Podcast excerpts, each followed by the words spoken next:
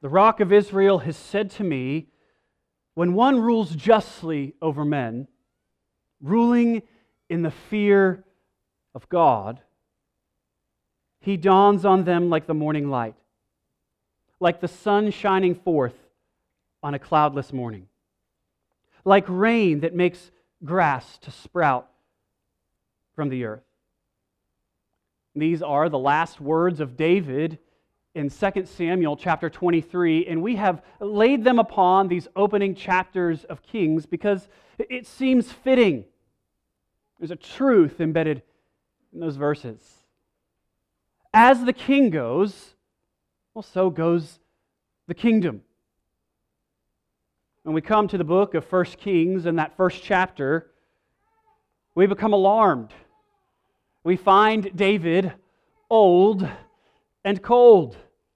Even the beautiful Abishag cannot get his blood going, flowing. She can't get his temperature up to 103. He's not hot blooded, he's cold. He's dying. And so we are met with that question that hangs over the first chapter Who will be king? Turns out not to be the good looking and well connected Adonijah, but Solomon. Still, Adonijah lives, and that calls into question whether or not Solomon's kingdom will be established. And that's the question that's over top of chapter 2. Will his kingdom be established? And as we followed his reign, we, we saw that Solomon called the punisher, Benaiah, to eliminate his political opponents and those who had wronged David. And so we read at the conclusion of chapter 2 so the kingdom was established in the hand of Solomon. So, who will be king? Solomon. Will Solomon's kingdom be established? Yes. But when we come to chapter 3, we're confronted with yet another question, and, and it's this What kind of king will Solomon be? Remember, as the king goes, so goes the kingdom. Will Solomon be, be wise and good and just, or will he be wicked? And this is a question which at this point in our reading is open ended. It's, it's not clear based on Solomon's actions. If we look over, over chapter 2 and, and see how he carried out justice, question mark, it becomes clear that, that he is not a black and white sort of figure. He is, as we've said, Solomon the Gray. There are, there are good things about him and about his rule and his reign to this point, but there are also some, some very concerning things. The author skillfully throughout the book scatters these, these seeds of disaster. And we watch them, them germinate throughout the story until they come into full bloom and Solomon's heart is turned away from the Lord. We have a few of those seeds at the beginning of chapter 3, remember?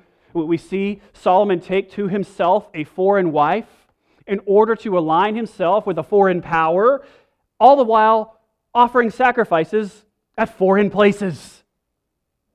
These are harbingers of things to come. Yet it's not all bad at the beginning of chapter 3.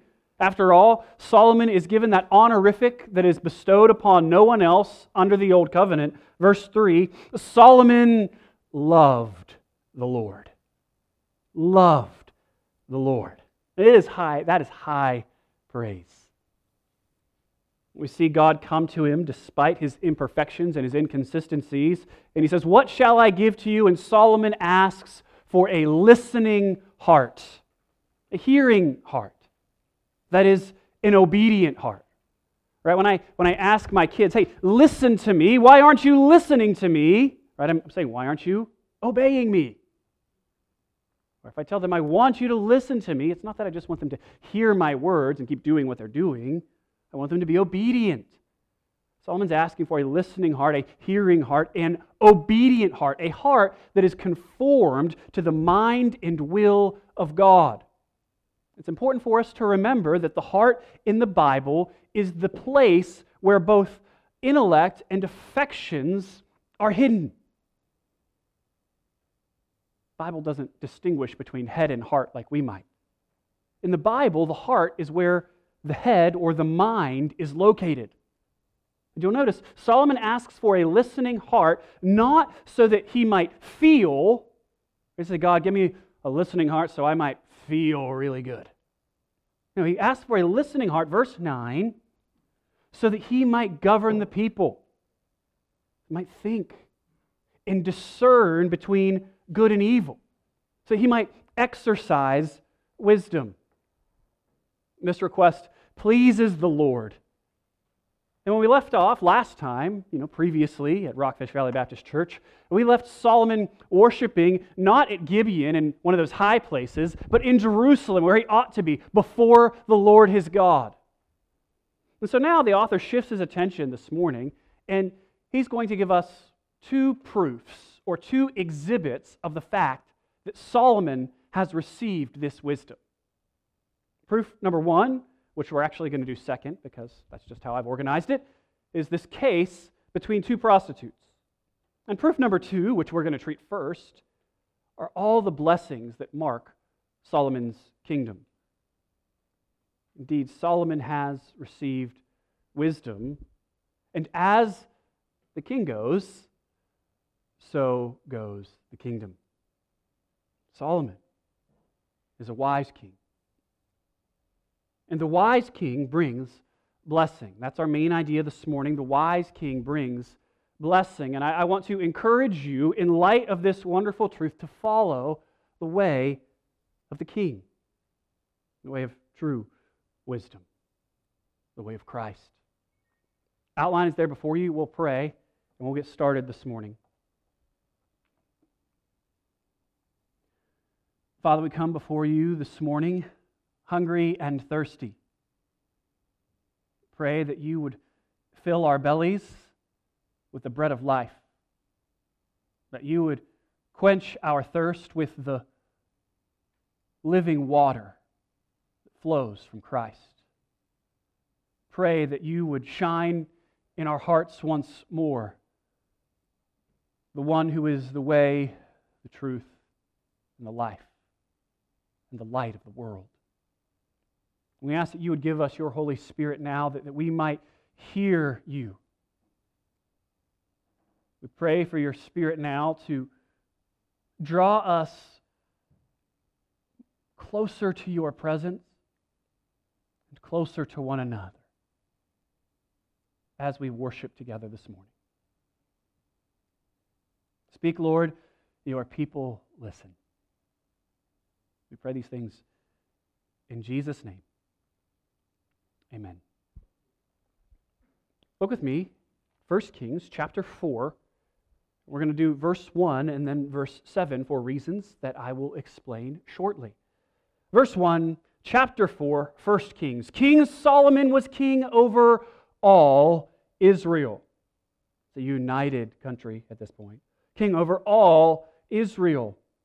And these were his high officials and here we're going to have a list of names that we're not going to read. You can read them later if you like. But they amount to Solomon's cabinet members. They're in his inner circle. So you see Solomon's cabinet there. And then we come to verse 7. Solomon had 12 officers over all Israel who provided food for the king and his household. Each man had to make provision for one month in the year. Then we have another list of names, which you are welcome to read this afternoon. But between these two verses, verse 1 and verse 7, we see that Solomon is committed to squeezing the devil out of the details. We're the, given the names of his inner cabinet, and we're given the names of these regional administrators, which he had set up in 12 districts, basically so he could tax them to provide food for his royal table, right? They're in charge, each of these administrators, for providing food to the king's court one month a year why there's 12 of them. Solomon, we learn, is wise. And it doesn't come to us in chapter 4 in, in some flashy, kind of in your face way. It comes to us in a way that's ordinary, maybe even kind of boring. Love what Dale Davis writes God's gift of wisdom extends to the ordering of life and affairs. There is a, a wideness in biblical wisdom. It is not only concerned with the moral and accurate judgment, but also with efficient and orderly structure that keeps chaos and waste from running life. Organization and administration matter. They're expressions of wisdom. And I say that as someone who often loathes administration and organization. Oh, Chelsea is constantly asking me about my calendar, and I'm like, I don't know, woman. I'm just going to live and let live. But if you live that way, life gets in the way. And you become subject to the tyranny of the urgent rather than committed to that which is important. Structure and planning and administration enable us to grow. This is true for us as individuals, for us in community with one another and friendships, for families, and for churches. I mean, think about it. Let's say uh, I want to, it's that, it was just New Year's not that long ago, right? January. Let's say uh, my New Year's resolution is going to be I'm going to shed a few pounds, I'm going to get jacked and tan, and, and I'm going to start doing, doing things right from a health standpoint. And so I go, you know what? I've got, I've got my tanning bed appointments scheduled. Uh, I've, got, I've got my gym membership. I'm going to go to, to Planet Fitness. Uh, going to just only bench. You know, every day is chest day. Uh, we're going to eat right. We're going to have some kale. Not going fast food restaurants anymore. No more ice cream at night. Going to skip the delicious lattes in the morning. We're, we're getting after it. Here's the plan. Here's the diet. Here's my grocery list. My wife's going to make sure she doesn't buy any bad food for me. We're getting after it. I might be pretty successful. But if I make the same commitment, you know, I'm going to be jacked and tan in 2022, and I make no plan, just kind of have this idea in my mind that I'm going to I'm going to go to the gym. I'm going to get around to it, right? It'll just happen. I'm far less likely to succeed. Planning, wise planning, precedes healthy growth. Planning is instrumental to flourishing. This applies not just to someone's physical life, though bodily training is of some value, Paul says. But it applies specifically, in my mind this morning, to our spiritual lives. Often we are guilty of expecting our maturity in Christ to just sort of happen. I'm not going to schedule a, a quiet time with the Lord or time to pray. And then I'm going to wonder why God feels so distant. Organization helps us to grow spiritually. So, so how is your spiritual life ordered? Are you just expecting spiritual growth to happen all on its own? Organization is important to our, our friendships. We, we have to actually plan to spend time with other people, plan to have spiritual conversations with our brothers and sisters in Christ, whether uh, over coffee or at lunch or while you're folding laundry or, or even at dinner. You've got to be intentional about planning for spiritual interactions with one another because if we don't, life gets in the way. And that which is urgent dominates our days. Those conversations that are centered on Christ, well, they never happen. Relationships take planning. This goes to our families as well.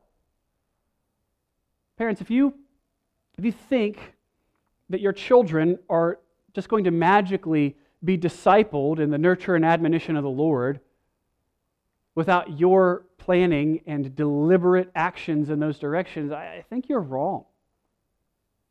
If we want our children to know and love Jesus, the most important thing that we can do, according to all the studies, isn't to put them in youth group. It's not even to connect them with other older adults in the faith, though that is typically more effective. The most effective thing you can do is to talk about and live out your faith in a real way every single day of the week, and to make the Lord's Day an immovable priority in your life.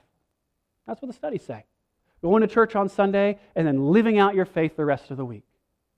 Plan to disciple your children. Worship together on the Lord's Day. Do family devotions. I'm not saying you have to do it every night. Try just, just one night. Make it a priority to talk about Christ in your homes. Be deliberate about creating a culture of grace in your house.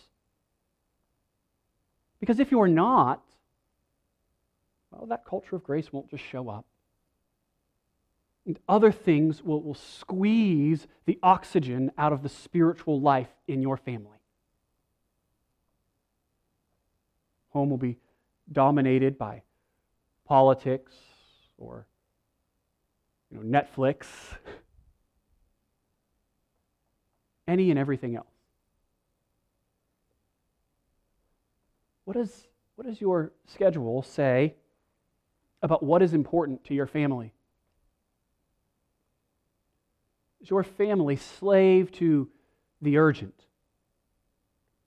Or have you planned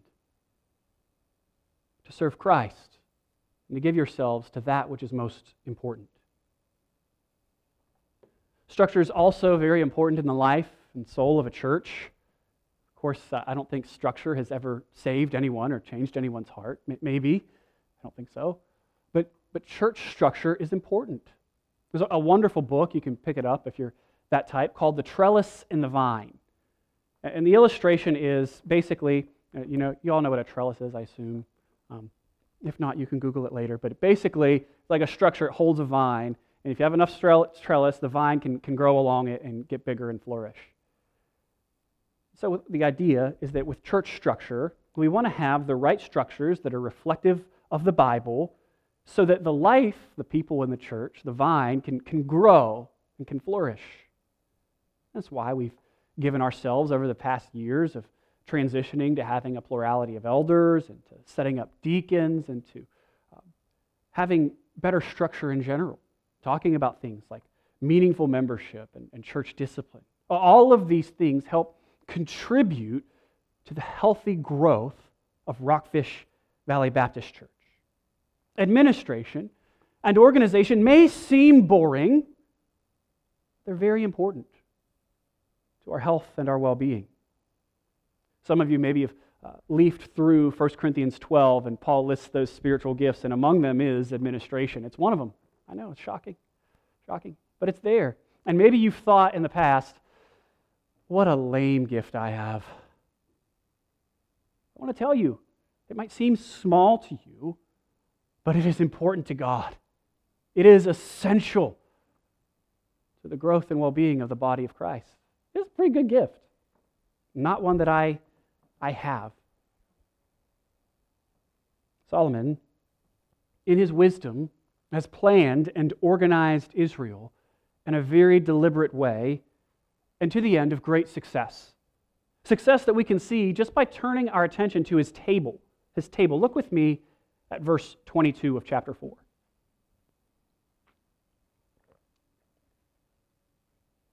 Solomon's provision for one day was 36 cors of fine flour, 60 cors of meal, 10 fat oxen, and 20 pasture fed cattle, a hundred sheep besides deer, gazelles, roebucks, and fattened fowl. This is quite the grocery list. Imagine Solomon, whoever's in charge of his stuff, coming back from Costco with a truckload. He's got all the stuff. I mean, the dude has seven different kinds of meat on his table every day. I mean, I'm happy if I can just get some pastrami. He's got seven different kinds of meats. What the author is drawing our attention to, saying, This is how much God has blessed the kingdom under Solomon's wise rule. Do you see how opulent and how incredible his food is? This is how much God has blessed the kingdom. The author wants us to see how magnificent things are under Solomon's reign because the wise king brings blessing, and as the king goes, so the kingdom goes. But there is, even amidst this glowing portrayal of Solomon, which we'll return to in just a moment, there, there is one of these seeds of disaster. Look with me at verse 26. Solomon also had 40,000 stalls of horses for his chariots and 12,000 horsemen. This is ominous. Why is it? Why is it, I mean, yes, the horse shows his power and his majesty, how successful he's been. But why would I say this is ominous? Well, it's because you know we've been reading Deuteronomy 17 a lot together. Allow me to turn your attention to Deuteronomy 17, verse 16. This is instructions that are written to the king of Israel. Only he must not acquire many horses for himself, or cause the people to return to Egypt in order to acquire many horses. Since the Lord has said to you, You shall never return that way again.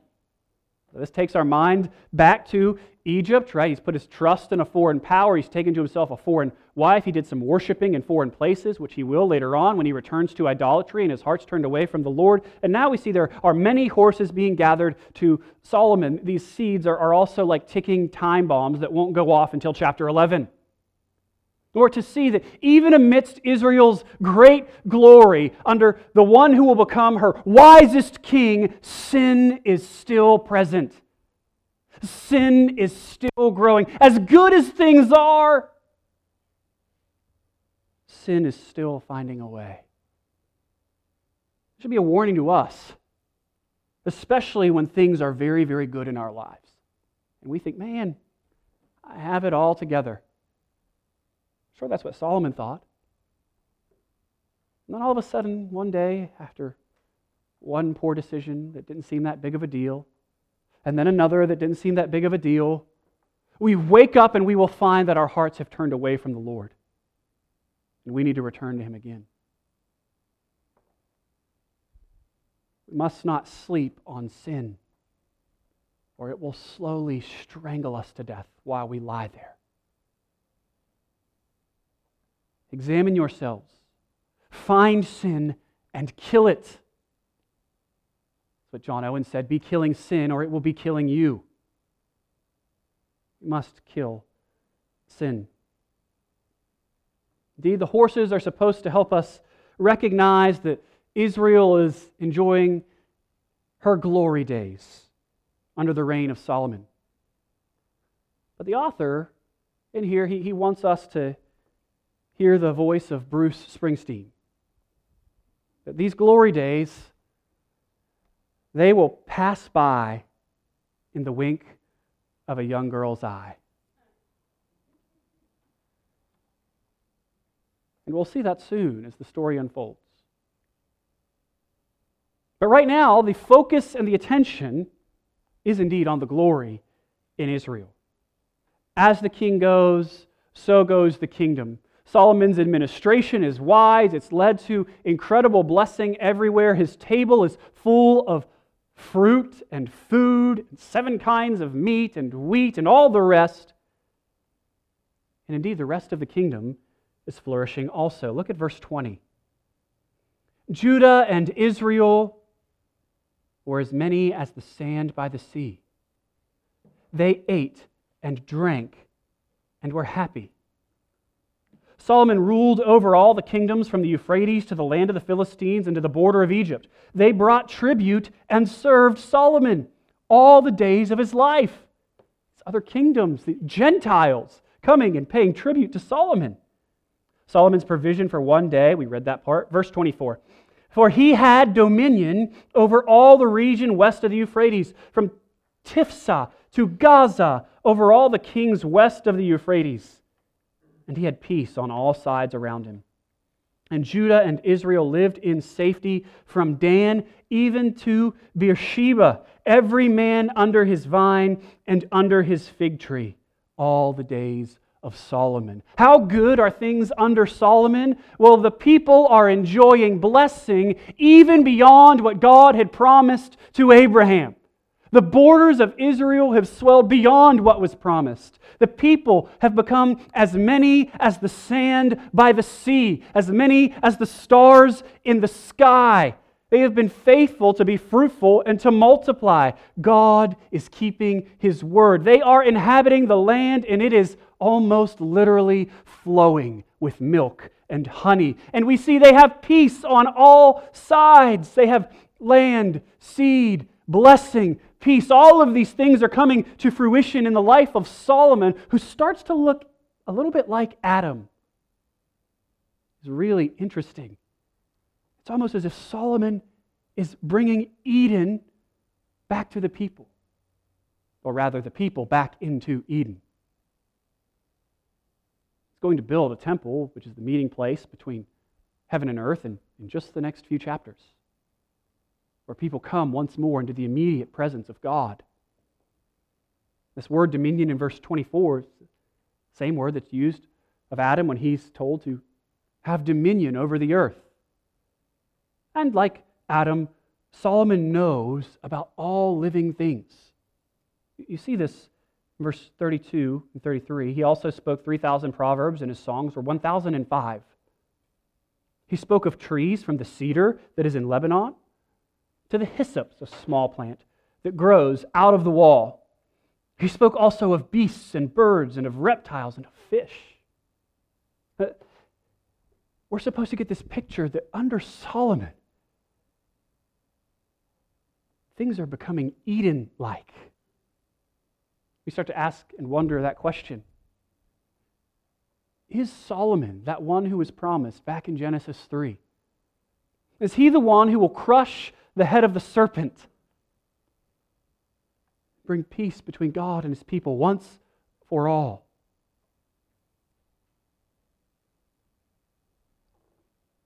Things are really, really good. As the king goes, so goes the kingdom. Solomon is blessing the people. The wise king brings blessing. And the people we can imagine are, are singing under Solomon to God Great is thy faithfulness. Blessings all mine and 10,000 beside.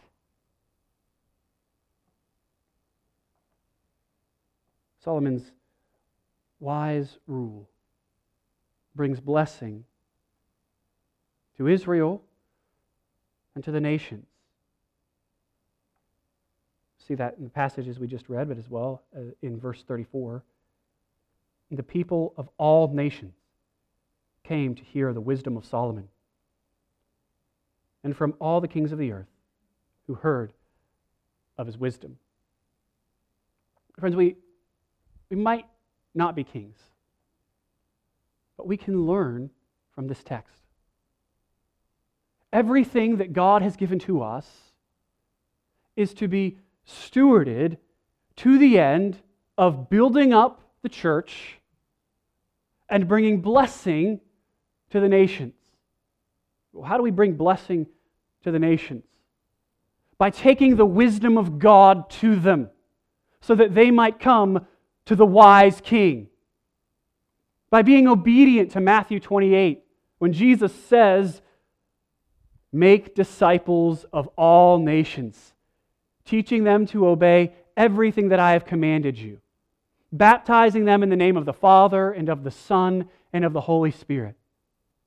I'm with you to the end of the age.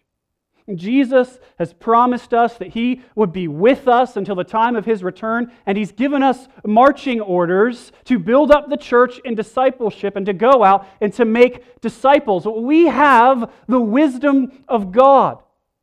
We have Christ that which is able to make people wise unto salvation.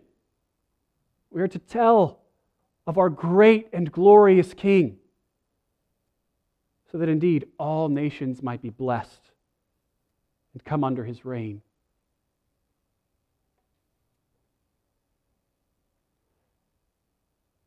What kind of king will Solomon be?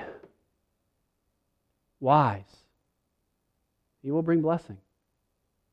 And just. He is a just king. Look back with me at verse 16 of chapter 3.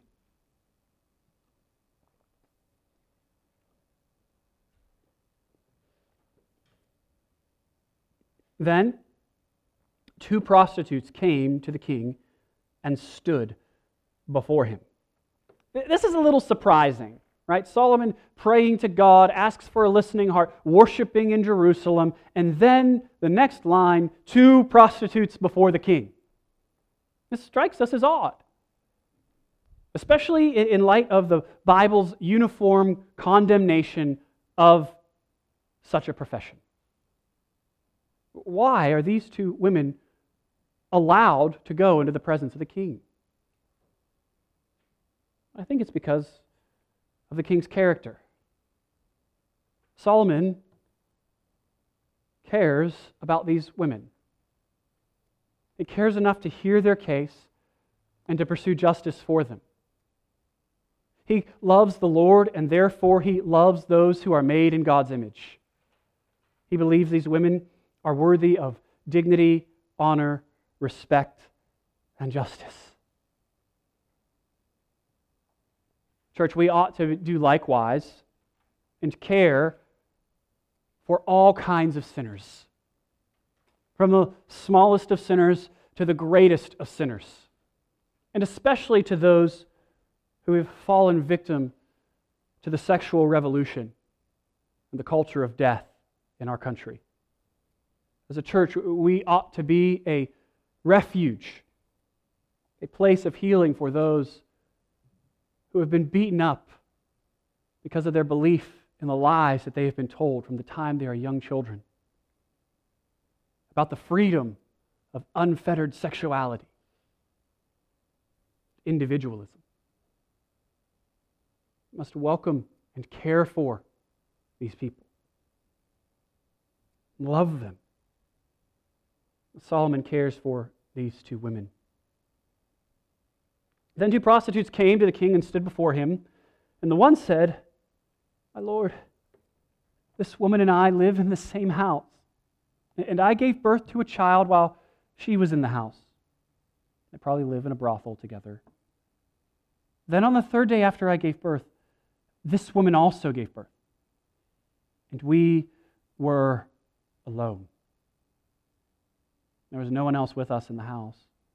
Only we two were in the house. And this woman's son died in the night because she lay on him. She arose at midnight and took my son from beside me while your servant slept and laid him at her breast and laid her dead son. And I, for one, can't help but think of how Jesus interacted with sinners, ate with tax sinners, and hung out with, with prostitutes. The story that's most vivid in, my mind is from Luke chapter 7. If you remember the story at all, there, there is a woman of the city who was a sinner, a circumlocution for prostitute. And Jesus is eating dinner at a Pharisee's house. The Pharisee's name is Simon. And, and they are just enjoying a meal together. And this woman comes to Jesus and she begins to kiss his feet and wet his feet with her tears and dry his feet with her hair and anoint his feet with oil. And Simon basically says to, to Jesus, If you knew that it was a harlot who was doing these things to you, you would not let her touch you. To which Jesus responds in verse 40 of Luke chapter 7. Simon, I have something to say to you. And Simon answered, Say it, teacher. A certain moneylender had two debtors. One owed 500 denarii, and the other 50. When they could not pay, he canceled the debt of both.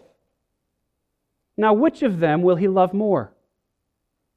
Simon answered, The one, I suppose, for whom he canceled the larger debt.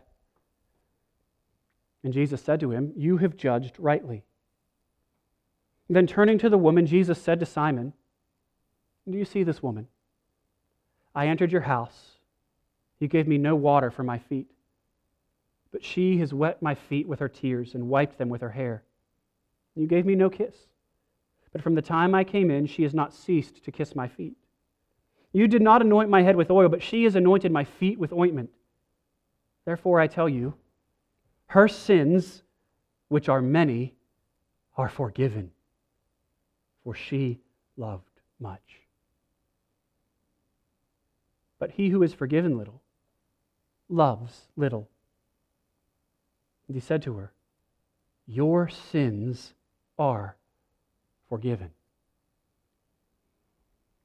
This woman comes to Jesus, obviously desperate, feeling as if her whole life has been lived in the darkness. She's a woman of the night, after all.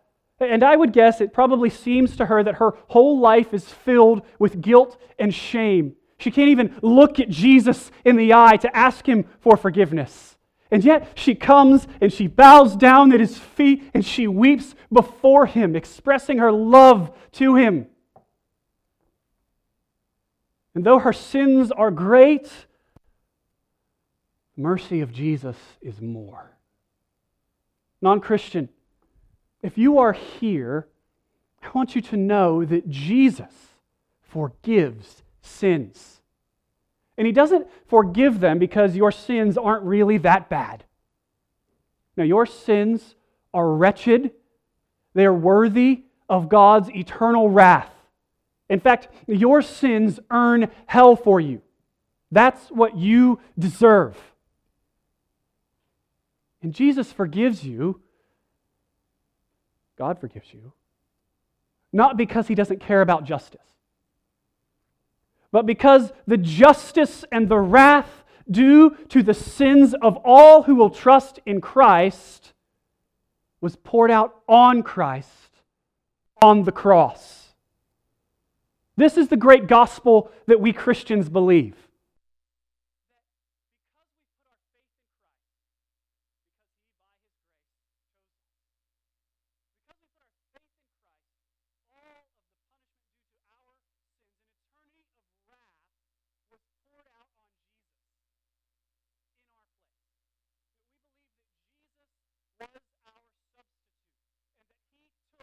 Hell on the cross so that we could have heaven. Friend, that salvation can be your salvation. Jesus' blood can clean anyone who will take shelter beneath it. Come, wash yourself in the blood of the Lamb. Trust in Christ. Maybe it feels like your life is full of guilt and shame and nothing but darkness. You can't find a way out, but friend, there is a light at the end of the tunnel. Indeed, a light has dawned. A ruler has come who is the second Adam, who really does bring peace of God everlasting, who really will restore his people to a new heaven and a new earth. Jesus is the King who dawns on his people like the morning light, like sun shining forth on a cloudless morning. Jesus is like rain that makes grass to sprout forth from the earth. You can have your sins forgiven if you will come and bow down at the feet of Jesus in faith. He delights to forgive. Jesus is a just king like Solomon. He cares for the lowly, from the smallest of sinners to the greatest of sinners. And Jesus is the wise king. And we saw that in verse 34 of chapter 4. The people of all nations came to hear the wisdom of Solomon, and from all the kings of the earth who had heard of his wisdom. But, friends, Jesus is better than Solomon. Listen to his words in Matthew 12 42. The queen of the south will rise up at the judgment with this generation and condemn. hear the wisdom of Solomon. And behold, something greater than Solomon is here. Jesus is the something greater than Solomon. Jesus never turn away from his people. Jesus is the forever king sitting upon the throne of David, ruling and reigning right now. Jesus is the king whose kingdom is spreading across the globe. Jesus is the king who gives peace to his people now. Jesus is the King who gives us every spiritual blessing and 10,000 besides. He is the King who has defeated death. Jesus is the King who holds the keys of death and Hades. Jesus is the King who calls his people out of the grave and unto eternal life. As the King goes, so goes the kingdom. And so go his people. As he lives, so too shall we who trust in him live. Jesus is the wise king who brings everlasting life and blessing to all the nations, and he does so through the foolishness of the cross. For the word of the cross is foolishness to those who are perishing, but to us who are being saved, it is the power of God. And it is this power of God, this wisdom of God that we proclaim to our loved ones and to our neighbors because we believe that this King is worthy of worship and praise and song and prayers and being listened to.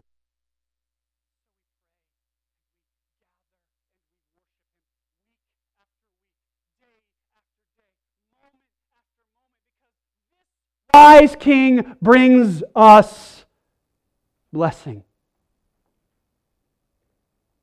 Friends, we want to follow this king. Follow the way of this wise king. Give him your worship. He's given us everything. And so we worship him together, not just through song and prayer, preaching, but we worship him this morning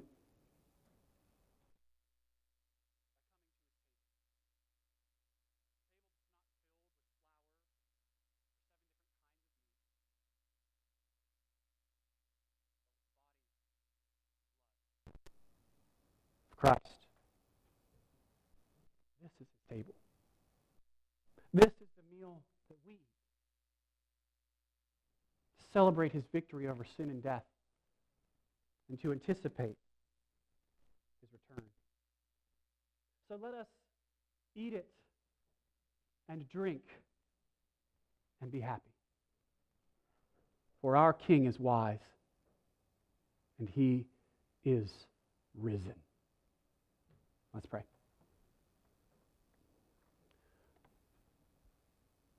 Father, we thank you for your word. We thank you for the word made flesh, Christ our Lord, who gave his life as a ransom for all of us who were enslaved to sin. Father, we thank you for your Holy Spirit by whom you change our hearts. Give us listening hearts so that we might believe and conform ourselves to your will. We confess that, like Solomon, we have lived inconsistent lives. We confess that many of us have dark pasts and dark moments. We come once more this morning before you.